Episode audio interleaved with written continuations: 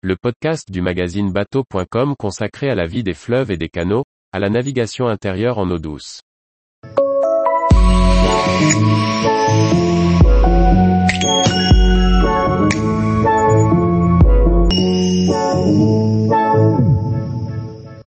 Quelle vérification effectuer lors du carénage de votre bateau fluvial? Par Olivier Chauvin. La période hivernale est propice à la mise à terre et au carénage du bateau. C'est l'occasion d'un grand nettoyage, mais aussi de vérifier tout ce qui est normalement immergé. La mise à terre d'un bateau fluvial n'est pas aussi fréquente qu'en mer, surtout parce que les salissures de la carène ne sont pas aussi gênantes en eau douce. On n'y trouve pas ou peu de coquillages pour la coloniser. Pourtant, les hélices et les safrans sont exposés aux mauvaises rencontres et leur contrôle est souvent une motivation pour une sortie de l'eau. Avant la mise à terre, il est important de faire un essai en navigation. C'est l'occasion de discerner les éventuelles faiblesses de propulsion, les vibrations d'un arbre d'hélice, le manque d'efficacité d'un propulseur d'étrave ou encore le centrage imparfait d'un safran de gouvernail. Autant de symptômes qui ne seront pas ou difficilement perceptibles au sec. Juste avant la manœuvre de sortie de l'eau, faites avaler une goulée d'antigel au circuit de refroidissement de votre moteur. Au sec, l'eau douce pourrait geler et endommager le circuit de refroidissement. Veillez également à bien vider la cale pour éviter que la présence d'eau ne risque de déséquilibrer le bateau, surtout si c'est une grue qui assure la mise à terre. Dès la sortie d'eau, utilisez un nettoyeur haute pression pour laver la carène.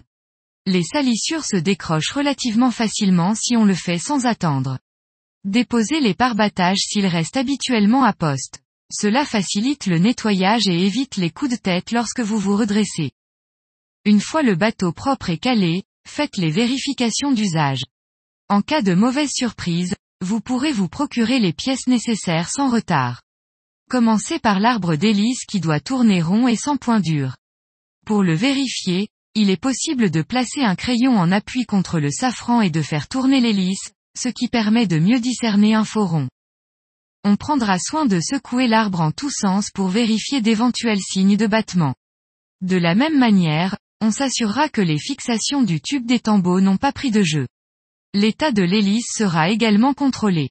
Sachez que si l'une des pales est abîmée, il est possible de la faire réparer et équilibrer. On procédera de la même façon avec le safran qui ne doit pas battre dans le tube de jaumière. On vérifiera aussi que les fixations de la crapaudine et du talon de quille ne présentent pas de jeu anormal. Un coup d'œil suffira à s'assurer que la lame de safran n'est pas voilée ou tordue. Le centrage sera également contrôlé en tournant la barre en butée de part et d'autre. Les éventuelles hélices de propulseur seront déposées pour vérifier et remplacer préventivement les goupilles cassantes. On vérifiera bien sûr la présence et l'état des anodes, mais aussi qu'aucun passe-coque ne présente de signes de faiblesse. Il reste à faire le tour de la carène proprement dite pour repérer d'éventuels accros de gel coat ou de polyester.